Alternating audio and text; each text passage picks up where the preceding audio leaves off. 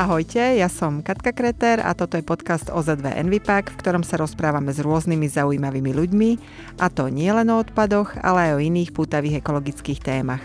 Tak ak ste ekonačencami alebo vám jednoducho záleží na našej planéte, neváhajte si nás vypočuť a začať odoberať vo vašej obľúbenej podcastovej aplikácii. Do nášho dnešného podcastu prijala pozvanie Adriana Brosmanová z Bratislavského regionálneho ochranárskeho združenia BROZ, ktoré sa venuje ochrane lesov, lúk a mokradí, obnovuje vzácne biotopy v Podunajsku aj v Karpatoch a venuje sa aj o svete, o ochrane prírody a klímy. Spoločne sa dnes porozprávame o tom, prečo je dôležité upozorňovať na miznúcu biodiverzitu, ako ju vieme zachovať a aké vzácne biotopy na Slovensku máme. Dobrý deň, Adriana. Dobrý deň tak e, o biodiverzite sa naozaj veľa hovorí, ale nie každý rozumie tomuto pojmu o zložitému slovu. Takže úplne na úvod by bolo fajn, keby ste vysvetlili našim poslucháčom, čo vlastne je biodiverzita a prečo je pre nás taká dôležitá. Tak eh, biodiverzita je relatívne nový pojem, je to nové slovo, ktoré sa začalo používať asi, alebo prvýkrát sa použilo eh, koncom 80 rokov a do takého mainstreamu sa začína dostávať až teraz, takže nie, nie je to ešte tak uložené v našich mysliach, že čo si pod týmto slovom vlastne máme predstaviť. Ale tak úplne zjednodušene, alebo tak najtrefnejšie sa to asi dá opísať tak, že to vystihuje vlastne pestrosť života na Zemi, na našej planete. A to zahrania vlastne pestrosť druhov rastlinných alebo živočíšnych, alebo rastlinných aj živočíšnych. Takisto aj vlastne pestrosť tých e, prostredí, v ktorých tieto živočichy a druhy žijú. Ale takisto aj, e, a to sa často zabúda, sú to tie vzťahy medzi nimi, ktoré sú veľmi dôležité. Takže keď si to chceme nejako vizualizovať alebo predstaviť, tak si to môžeme predstaviť ako takú hustú sieť e, vzťahov, v ktorom sú tieto druhy navzájom prepojené a sú prepojené so svojím prostredím. A vlastne bez jedného by neexistoval ten ďalší. Preto sa vlastne obávame práve straty tejto biodiverzity a o tom sa hovorí tiež čoraz viac v súvislosti s biodiverzitou. Takže mm, táto strata biodiverzity je problémom nielen na Slovensku, ale celkovo celosvetovým problémom. A aké sú príčiny toho, že vlastne prichádzame o tú biodiverzitu? Tak príčiny sú pri biodiverzite ten hlavný problém je ten, že vlastne druhy strácajú svoje prirodzené prostredie, vlastne v prostredie, v ktorom môžu prežívať. A je to spôsobené tým, že vlastne ľudia čoraz väčší tlak vytvárajú na tú prírodu. Hej? Môžeme si to predstaviť napríklad pri dažďovom pralese, čo je proste miesto s takmer najväčšou biodiverzitou, alebo jedno z miest, ktoré má najväčšiu biodiverzitu na kilometr štvorcový. A na tomto kilometri štvorcovom nájdeme proste desiatky druhov uh, stromov, uh, stovky druhov živočíchov, tisícky druhov rôznych mikroorganizmov a hmyzu. A deje sa to, že my vlastne uh, tieto miesta gumujeme a nahrádzame ich uh, väčšinou monokultúrami jednej plodiny alebo, alebo tieto lesy vypálime a využíva, inak ich začneme využívať aj na urbanizáciu, proste stavbu miest a podobne. Takže, takže pre ten život na Zemi to má rovnaký efekt, ako keby sme proste zobrali krásny pestrý obraz a začali ho ako gumovať nejakou gumou. Mm-hmm. Hej, tak hovoriť, hovorili ste aj o hmyze a jasné, že veľa ľuďom to evokuje, že nemusela by byť až taká pestrá tá biodiverzita a možno niektorých druhov by sme sa radi aj zbavili úplne. Takže prečo je vlastne toto problémom, keď sa to deje na nejakých uzavretých územiach, na nejakých možno niekoľkých kilometroch štvorcových? Prečo je vlastne toto problém? Ono sa to ne, nedieje na uzavretých územiach, ja som dala len takýto príklad akože z jedného miesta, ale vlastne môžeme si to predstaviť, že toto sa deje akože vo veľkej škále a na celom svete. Hej? Že u nás uh, nemiznú uh, dažďové pralesy, ktoré sú nahradzané um, nejakými avokádami napríklad, ale miznú napríklad lúky, miznú naše, naše do, domovské lesy a nahradzame ich repkou, olejnou, kukuricou a týmito veľkými lánmi týchto monokultúr. Uh, takže je to naozaj akože obrovský ako keby efekt alebo dopad, ktorý máme ako, ako globálna spoločnosť uh, na tú prírodu. Ale vlastne v konečnom dôsledku aj, aj my sme súčasťou tej biodiverzity, hej, že nemali by sme sa na to pozerať tak, že my sme oddelení a stojíme niekde na boku, ale my sme súčasťou tej siete, o ktorej sme hovorili. A uh, vlastne tá biodiverzita pre nás vytvára tie podmienky na život. Hej. Od, od toho úplného základu napríklad kyslíku, ktorý teraz dýchame aj v tomto štúdiu, alebo od tejto vody, ktorú, ktorú teraz pijem, a až po také veci ako ochranu pred povodňami napríklad, hej, alebo to často spomínané opelovanie. Takže uh, a toto všetko pre nás vlastne tá príroda robí, úplne zadarmo. My, my to vlastne nemáme nejakým spôsobom v tej ekonomike ako keby zohľadnené. Hej? Takže my toto všetko vlastne zadarmo dostávame od tej prírody a mm, ľudia sa to pokúšajú nejakým spôsobom vyčísliť, lebo ľudia myslia v číslach a, a to je akože jeden z hlavných argumentov ešte zatiaľ v našej spoločnosti a prečo by sme mali niečo ochraňovať je, akú to má hodnotu. Hej? Takže ekonómovia envirom, environmentálni ekonómovia, to je proste nová celá odnož, ktorá teraz vzniká, sa snažia vyčísliť uh, tú hodnotu. Ekosystémové služby, ktoré nám dáva m, tá príroda ročne, majú hodnotu dvakrát uh, globálneho HDP. Mm-hmm. Takže je to obrovské množstvo vlastne niečoho, čo dostávame zadarmo. A keď sa toto stráca, tak, tak nielen, že sa narúša táto, táto sieť hej, táto, táto sieť toho života, a, ale je to, aj nás to veľa stojí v konečnom dôsledku. Takže napríklad v Číne uh, sú miesta, ktoré sú tak proste znečistené, že už tam nie je hmyz a ľudia musia ručne opelovať uh, niektoré plodiny. Jasné, takže vlastne to má dopad potom na, na celé národy a v podstate na, na celé ľudstvo. No, mm, my si to ale asi nevšimneme, že sa to deje. My si to všimneme, až keď sa tie zmeny udejú, až keď sa stanú, až keď je, poviem to tak apokalypticky, až keď je neskoro, až keď sa už niektoré druhy stratia, až keď tá biodiverzita je narušená. Takže prečo je to tak, ako sa vlastne tomu, tomu, týmto dopadom dá vyhnúť? To je dosť ťažká otázka a nad tým sa zamýšľa veľa ľudí, hej, že prečo je to takto a uh, akože podobná téma je aj tá zmena klímy, hej, že prečo nevieme t- pochopiť tú škálu toho problému alebo, alebo uh, proaktívne reagovať, hej, nie až reaktívne, až keď je tu nejaký problém. Uh, ja teraz čítam takú knihu od uh, jedného islandského spisovateľa, Andri Magnason sa volá, kniha o čase a vode a veľmi ju odporúčam. A on sa tam vlastne zamýšľa nad týmto, hej, že je to teda na tú problematiku zmeny klímy. Ale že, že prečo vlastne nie sme v stave ako keby mm, počúvať to, čo nám hovoria tí vedci, ktorí vlastne už, už dlho nám hovoria, že tu nie je nejaký problém, ako aj s klímou, takisto aj s biodiverzitou. To je žiadna novinka. Um, a, a, a vlastne prečo nie sme v stave to pochopiť. A jedna taká zaujímavá myšlienka, čo sa mi páčila, čo on tam hovorí, je, že ako keby my ešte nemáme možno ten jazyk úplne... Uh, proste nemáme ten jazyk, ktorý by nám pomohol pochopiť, že čo sa deje. Hej? Že napríklad aj to slovo biodiverzita je veľmi také kostrbaté, abstraktné, akože nevyvoláva v ľuďoch absolútne žiadnu emociu. Hej? Takže, takže my ako keby musíme možno až nájsť nejaký nový slovník na to, aby sme popísali, že čo sa vlastne deje, že aké, aké máme teraz tieto krízy biodiverzity, kríza zmeny klímy. Opäť, hej, sú to nejaké slova, ktoré sú strašne abstraktné a, a neviem, čo si mám pod tým predstaviť, takže, takže sa s tým nezaoberám. Hej.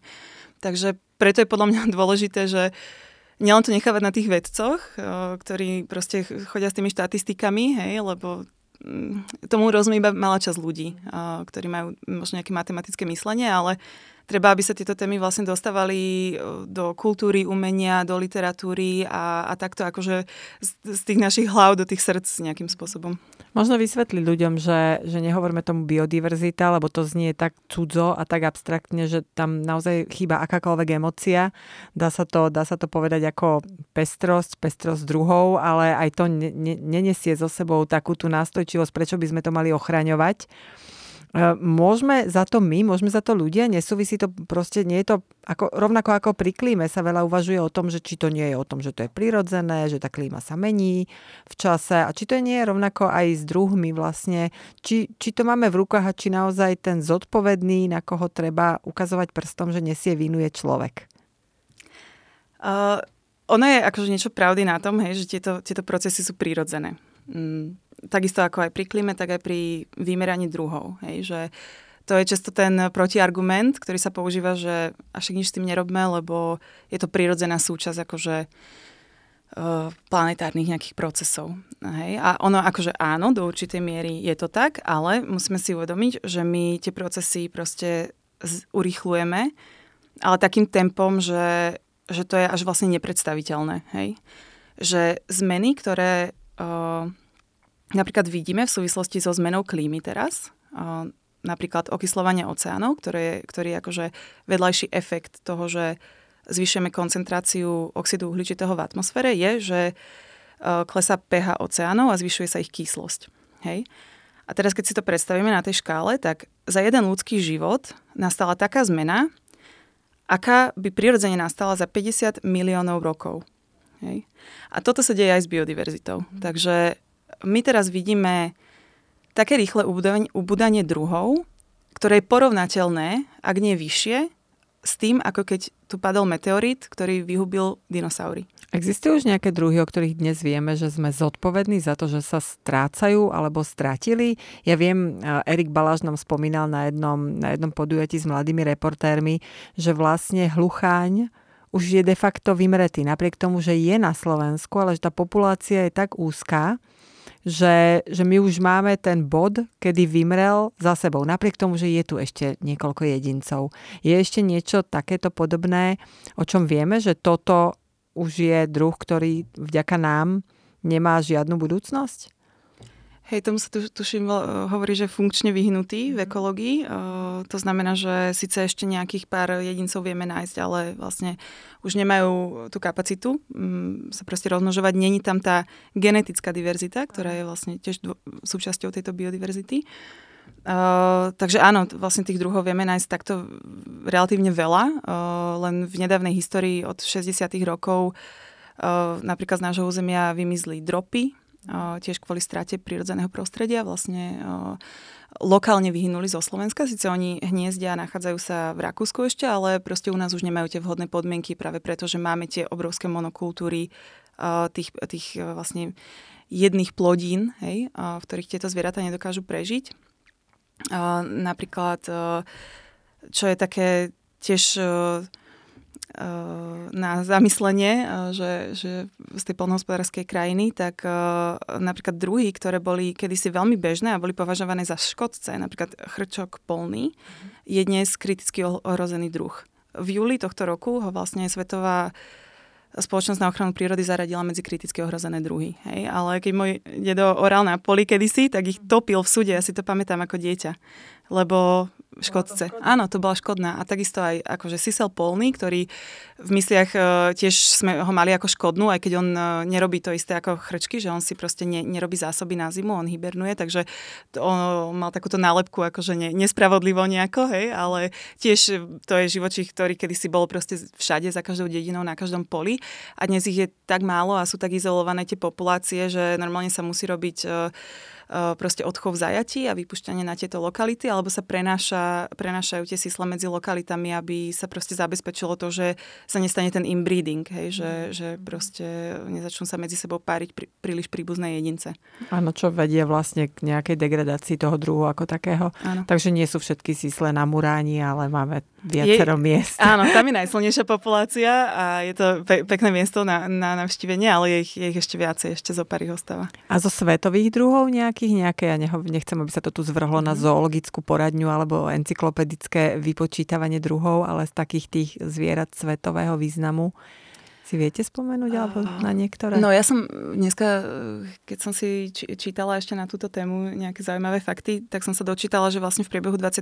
storočia uh, vyhnulo uh, okolo 550 druhov len suchozemských stavovcov, takže len tých zvierat, ktoré majú proste kosti, čo ma akože relatívne zaskočilo. Uh, jeden z nich je napríklad ten tasmanský tiger, taký klasicky spomínaný, hej, Dodo z Austrálie, Uh, myslím, že aj nejaký druh delfína riečného a, a, a takéto rôzne druhy. Veľa, veľký pokles vidíme teraz uh, pri uh, obojživelníkoch, mm-hmm. pri žabách. To naozaj ide akože veľmi drasticky dole. Takže z každého tohto akože uh, z, ka- z každého kuta sveta by sa, by sa dalo nájsť niečo.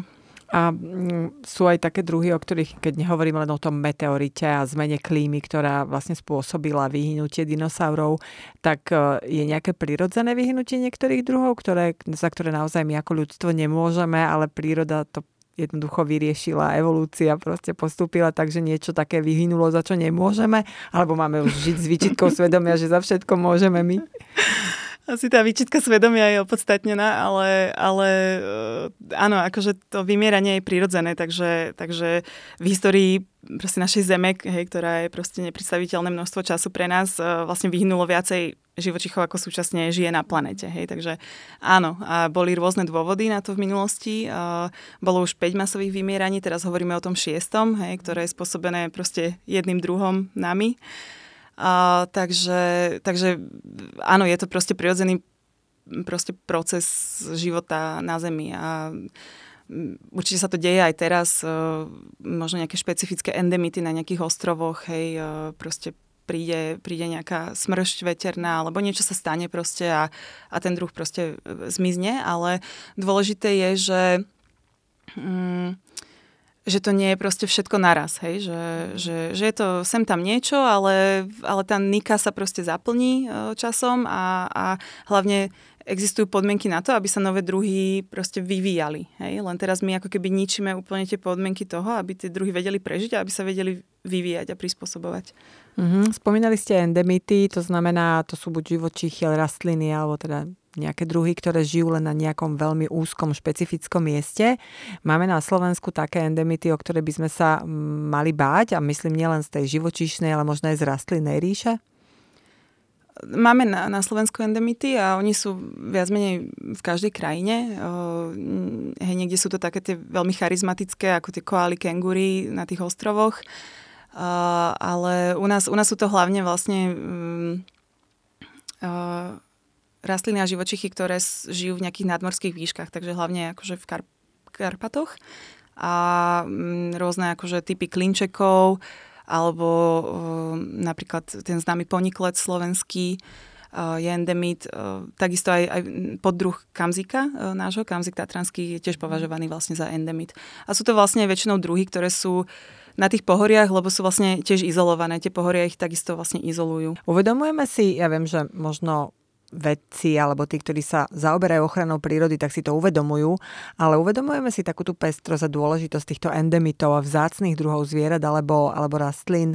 My ako Slováci, ako ľudia, že je to niečo špecifické, že nie je dobré, ja neviem, odísť na Turniansky hrad a odtrhnúť rumenicu Turniansku, ktorá naozaj rastie len na tom jednom kopci. Ja si myslím, že, že áno. Ja si myslím, že práve tie endemity sú také symboly tej ochrany prírody a že to veľa ľudí sa s tým vie stotožniť, že, že rozumejú, čo to je, lebo my máme radi vzácne veci. Diamanty, zlato a proste všetko, čo je vzácne, tak, tak, e, tak to, to má pre nás tú hodnotu. Mm-hmm. Takže áno, sú to, myslím, že tie endemity sa môžu dobre používať ako také, také symboly a taký, taký maskoti tej ochrany prírody. A potom to možno povedie aj k tomu, aby si ľudia uvedomili, že potrebujeme aj tie včely, aj tie otravné komáre sú tu kvôli niečomu, ktoré my ľudia trpíme, ale keby tu neboli, tak by to bol veľký problém pre, pre iné živočichy. Presne tak, aj tie bežné druhy sú vlastne dôležité a tá pestrosť je dôležitá. Hej? A, a to, že, že vieme zachovať tie vzťahy medzi nimi. A, že nie sú len niekde izolované a, na nejakých chránených e, územiach malinkých a, a nevedia medzi sebou komunikovať tie populácie, hej, alebo, alebo podobne.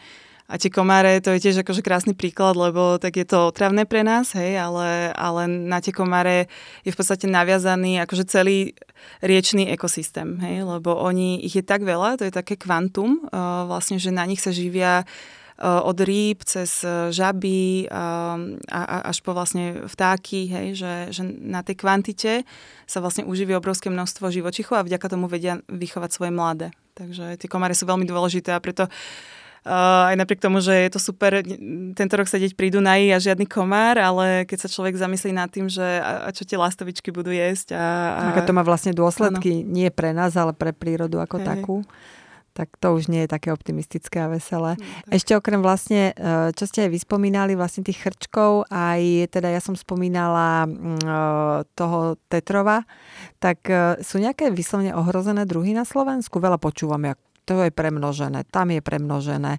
Menej sa hovorí o tom, čo je vzácne, čo treba viac chrániť, na čo si dávať pozor.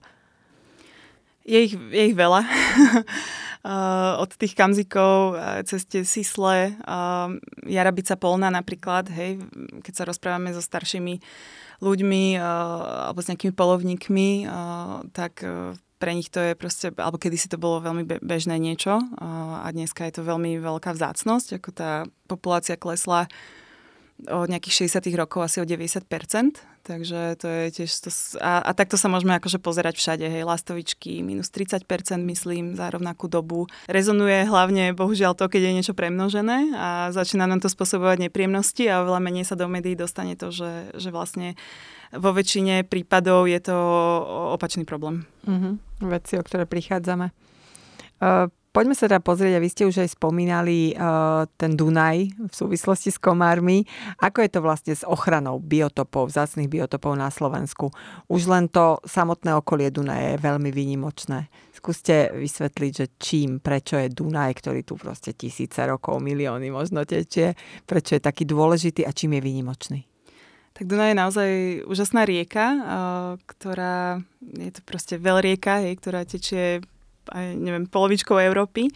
Takže, takže je, vlastne vytvára miesto pre, pre obrovské množstvo mm, života. A napríklad vtáky používajú rieky ako migračné trasy, a, hej, ale aj tie, tie prilahlé vlastne prostredia, ktoré ten Dunaj vytvára, lúžne lesy, mokrade, sú vlastne dôležité pre vývin a život rôznych druhov živočíchov. Napríklad u nás na Slovensku vytvoril ten Dunaj vnútrozemskú deltu, čo je celkom taká unikátna vec, že veľmi málo riek vytvára vlastne delty inde ako pri ústi do mora. A tu, a tú deltu si vieme predstaviť ako proste keď sa tá rieka, ktorá je taká horská a má taký, taký celkom rýchly spad, zrazu príde na nížinu a rozleje sa do široká. Vytvorí rôzne ramená bočné, vytvorí uh, proste mokrade, štrkové ostrovy a stále mení svoje korito. Hej, ona netečie v jednom korite, ale uh, proste mení a je to taký dynamický celý systém. A, a takúto vnútrozemskú del, deltu sme mali vlastne pod Bratislavou. Uh, nejaké zvyšky ešte ostali, ale veľká časť bola vlastne v priebehu neviem, storočí posledných eh, proste pomaly odrezávaná, regulovaná, vysušaná, až nakoniec to vlastne toto dielo dovršilo, to vodné dielo Gabčíkovo. A, takže je to, akože stále by som to nazvala takým, že biodiversity hotspot, akože hotspot tej biodiverzity, ale je, je to miesto, ktoré je akože dosť v zlom stave z toho ekologického hľadiska. Uh, lebo chyba tam voda, to je základ, že proste chýba voda v, te, v tomto systéme, lebo um, vlastne dve, vy, vyše 2000 kubíkov uh, vody za sekundu ide do umelého kanála, ktoré ju odvádza do vodného diela Gabčíkova. A táto voda, týchto 2000 kubíkov, proste chýba v tejto ramenej sústave. A tým pádom vlastne celý ten ekosystém sa vysúša. Hej, tie mokrade sú vysušené, lesy schnú, nehovoriac o tom, že ve- väčšina tých lesov sú vlastne už nie tie prirodzené lužné lesy, ale sú to e, monokultúry šlachtených topolov. Hej, ale už aj lesníci majú problém s tým, že vysychajú tieto porasty a, a vlastne staré korito, uh, pretože rieka nie je len voda, ale rieka je voda a sediment, ktorý sa vlastne zachytáva v hrušovskej zdrži, takže on potom chýba v tom korite. Takže čo sa, čo sa deje, je, že to, že to korito, staré korito Dunaja sa zarezáva hlbšie a hlbšie, takže už nekomunikuje vlastne s tými svojimi prilahlými ramenami. Ono je o 2 metre nižšie, alebo tak cca, hej. Takže, takže vlastne uh, my sa snažíme ako Bros uh, vlastne prinavrácať vodu nejakým prekopávaním rôznych kanálov, prepájaním hej, a zaplavovaním nejakých území, vytvárať nejaké mokrade. Ale takisto vlastne sa veľmi snažíme, aby sa tam vrátili také periodické záplavy, lebo dnes vlastne uh, to má už úplne pod kontrolou človek. Hej, že Eh, koľko vody do, napríklad vpustiť do toho systému, to už máme pod kontrolou my ako ľudia, cez taký nápustný objekt. Takže my sa môžeme rozhodnúť, áno, chceme tam tie, tie záplavy mať a chceme ich tam mať vtedy, keď to tie živočichy potrebujú. Keď sa napríklad vyvíjajú obloživelníky, tak vtedy tam potrebujeme pustiť vodu. Takže dvakrát, dvakrát ročne ideálne a o to sa snažíme. Prečo je dôležité starať sa o tie dunajské luhy? Ja som nad tým rozmýšľala, že to asi nie je nejaký partizánsky štýl, že chodíte a pod rúškom noci kopete kanály, aby sa tam dostávala voda a potom vás niekto naháňa a zase tie kanály zapcháva. Takže určite je to koordinované a je to s nejakým cieľom. A prečo je to vlastne teda dôležité? Z časti ste povedali, aby sa tam tá voda vlastne vrátila, ale keď si to premeníme na drobné, tak to je tá prvá, ten prvý výsledok. Vráti sa tam voda. Čo sa potom udeje? Prečo, prečo je to dôležitá vec? Tak ono to tak e, kedysi ešte bolo v 90 rokoch, ako ste opísala na začiatku. Takže starší kolegovia si ešte pamätajú tieto časy, ale medzi tým sa to už ako výrazne zmenilo a, a sprofesionalizovalo a je to proste nejaké systém, nejaká systematická snaha. Aj vďaka tomu, že vlastne máme e, financie na toto z Európskej únie a naozaj proste sú na to vyčlenené prostriedky spoločné.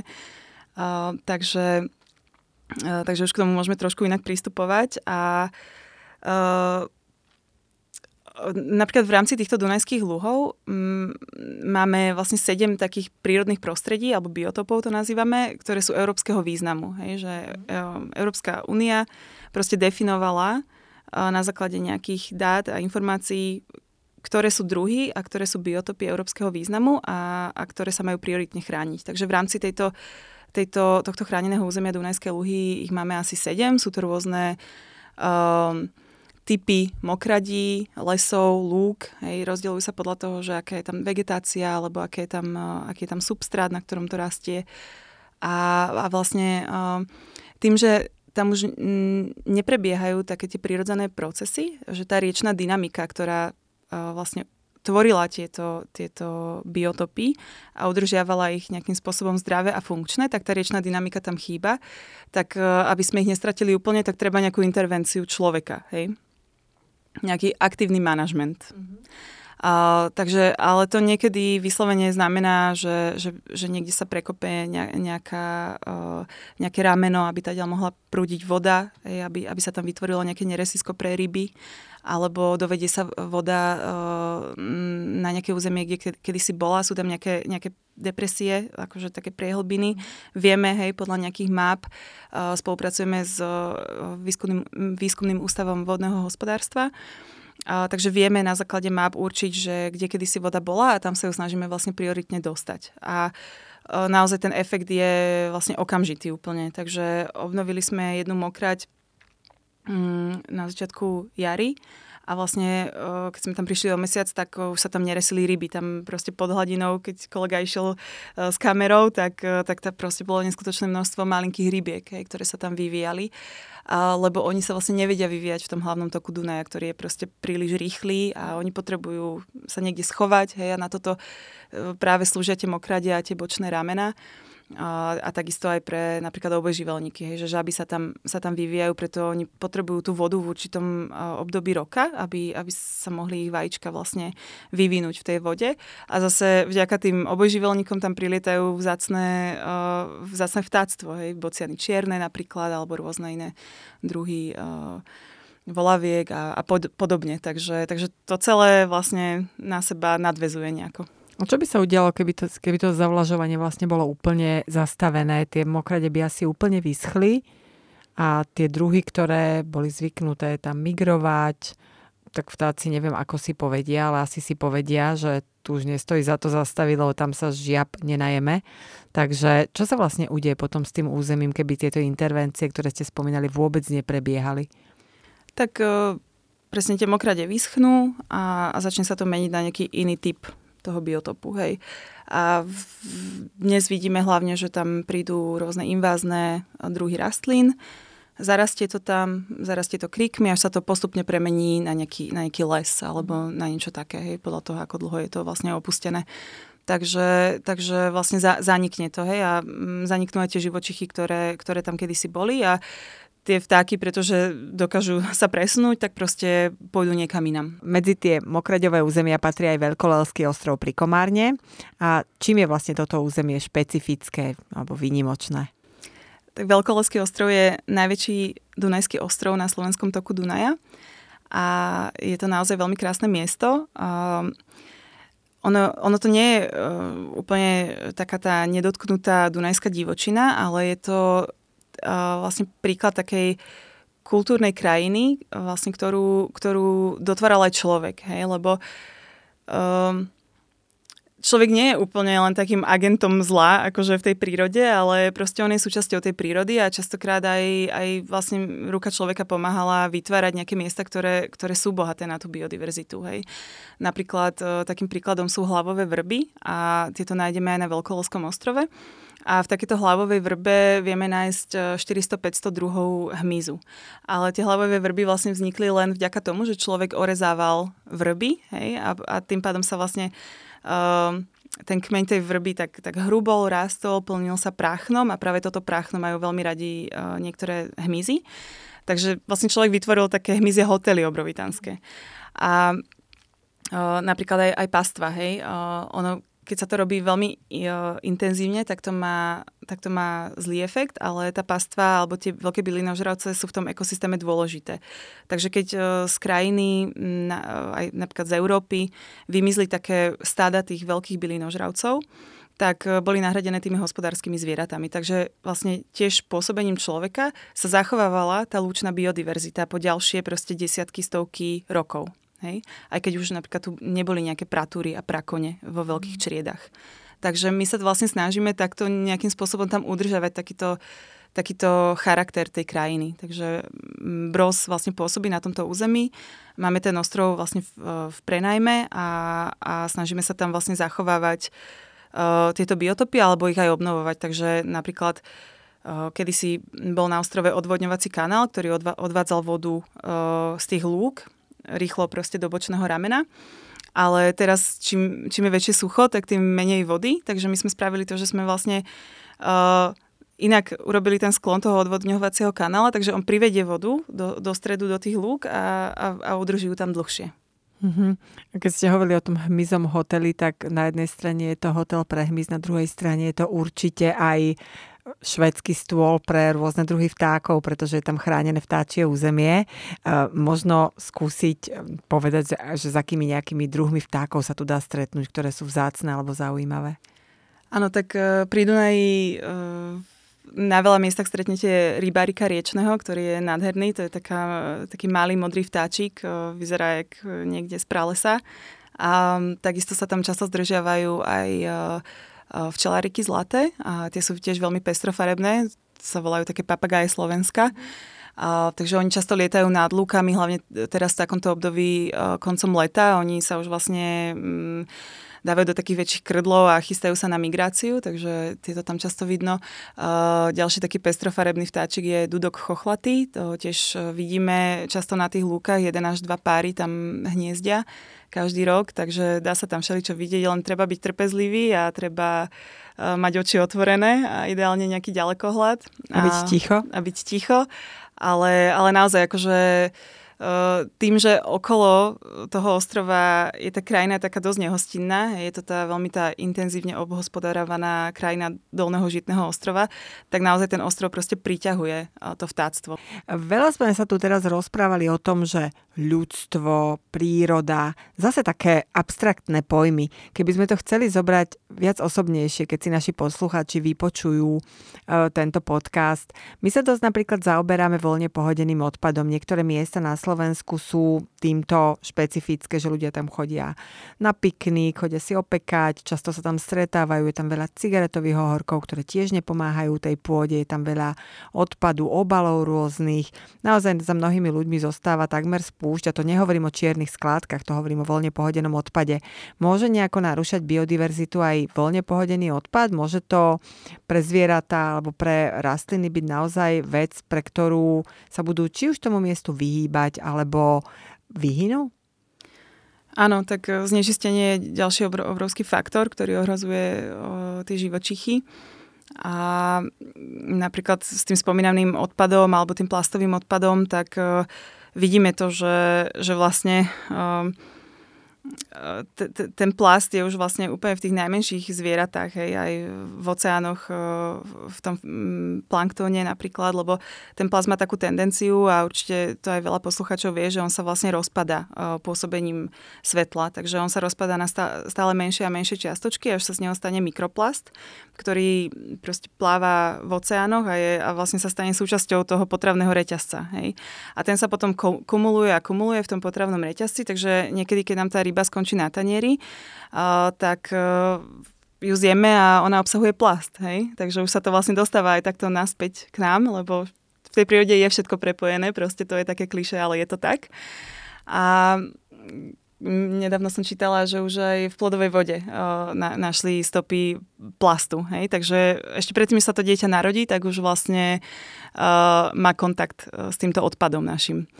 A takisto aj, aj, aj tie veľké časti toho plastu, hej, keď ich necháme, alebo tých odpadkov, keď ich necháme v tej prírode, tak tie zvieratá to často proste nevedia rozlišiť, že to nie je potrava a oni tým krmia svoje mláďatá. Takže a, hlavne znova to vidíme akože v tých oceánoch, že nejaké tie druhy vtákov alebo aj veľryby to jedia a koridnačky, hej, tak oni si myslia, že to je potrava, krmia tým svoje mláďatá alebo, alebo to jedia sami a ostáva im to v tých žalúdkoch, proste je to nestráviteľné, hej, takže ono sa to tam len hromadí, hromadí a vlastne to zviera umrie na vyhľadovanie s plným žalúdkom plastu. Možno práve tá farebnosť, lebo mm, ja som videla nejaký prieskum, robili to nejakí švedskí vedci, ktorí skúmali, že čomu dávajú ryby napríklad prednosť, či prírodzenej potrave alebo plastu a zistili, a to bolo naozaj že odstrašujúce, že dávajú prednosť plastu, plastovým úlomkom, lebo to bolo lákavejšie, možno tou farebnosťou, možno veľkosťou, ťažko povedať. Takže čo by si z tohto mohli odniesť ľudia, ktorí chodia do prírody, stále majú tú prírodu radi, ale niekedy to po nich tak nevyzerá? Tak určite všetko, čo si donesieme, tak si aj odnesieme. Ideálne produkovať čo najmenej toho plastu, to bude akože spôsob, ktorým to budeme vedieť vyriešiť v konečnom dôsledku, takže myslím, že sa vrátime naspäť k takým materiálom, ktoré sa budú proste používať stále dookola a separovať a hlavne nevytvárať ten odpad. Hej. A aj, aj keď kráčam v prírode a vidím, že niekde sú odpadky, tak proste nehambiť sa a zobrať to, dá si to do ruksaku a vyhodiť to niekde potom v meste do koša. Našťastie aj my zistujeme, že toto zbieranie odpadu po niekom pred nami už nie je ani trápne, ani hambou, ale už je to svojím spôsobom možno aj móda a to je dobre. Uh, možno taká posledná otázka. Uh, vy ste spomínali množstvo aktivít, ktoré Bros robí a ktoré možno nad, nad, nadchli našich poslucháčov a poslucháčky, ale keby ste chceli ešte komplexnejšie povedať, že čím sa vlastne zaoberáte, čo je za vami vidno, aké výsledky okrem tých, ktoré sme už spomínali? Tak my ako združenie sa venujeme vlastne praktickej ochrane prírody, to znamená, že my uh, gro svojho času vlastne trávime v teréne uh, s rôznymi partnermi z uh, výskumných inštitútov alebo aj s miestnymi, uh, s miestnymi ľuďmi. A, a snažíme sa vlastne uh, uh, dostávať do lepšieho stavu tie, tie biotopy alebo tie druhy toho európskeho významu a konkrétne v lokalitách Natura 2000. To je vlastne celoeurópska sieť chránených území a, a vlastne v, tý, v týchto územiach my pôsobíme a venujeme sa predovšetkým tej spomínanej obnove mokradí na tom území Podunajska, ale takisto aj pastve, takže snažíme sa vlastne podporovať miestnych farmárov, ktorí ešte to nevzdali a ešte majú nejaké stáda a robia to či už e, pre obživu alebo, alebo ako hobby tak e, aby rozširovali tú pastvu a, a pomáhame im s tým, aby vedeli vlastne pásť v týchto chránených územiach. Častokrát im vieme pomôcť finančne na začiatku napríklad s nejakou infraštruktúrou na miestach, ktoré, kde je napríklad ťažší terén, hej, ale vieme, že tam tá pastva je dôležitá, lebo tam napríklad rastie nejaká endemická rastlina, ktorá, ktorá potrebuje, aby to bolo spásané, lebo inak to miesto zarastie tými náletovými drevinami a tá rastlina zmizne. Takže, ale toto sú často presne také terény, kde uh, už s tým ľuďom sa nechce akože tam s tým babrať, keď to tak poviem. Takže, takže máme super akože základňu dobrovoľníkov, ktorí vždy radi prídu a pomôžu nám tam tie oplotky postaviť a potom už ten bača tam môže napríklad tie kozy nahnať a je to pre neho celé jednoduchšie. Takže uh, to, to, takto po Slovensku máme zo pár, zo pár takýchto spoluprác a tiež sa snažíme ako som už spomínala v tých Dunajských luhoch, tak, uh, tak sa snažíme tam vlastne vysadzať naspäť tie pôvodné druhy uh, tých, tých drevín lúžnych lesov. Takže topole, vrby a, a rôzne, rôzne iné druhy, ktoré tam prirodzene patria. Hej, a, a aspoň trošku rozširovať vlastne tak, takú tú, takú, taký ten pôvodný uh, Dunajský lúžny les. Takže ja vám držím palce, aby sa vám to podarilo zanechať aspoň v takom, v takom stave, aby sa tie druhy nestrácali z tých dunajských luhov. A veľmi pekne vám ďakujem za rozhovor. Ďakujem aj ja. A ďakujem aj vám, že ste nás počúvali a ak sa vám náš podcast páči, tak budeme radi, keď si nás vypočujete aj na budúce, prípadne nás začnete odoberať na Spotify či inej podcastovej platforme, aby vám neunikli žiadne nové epizódy.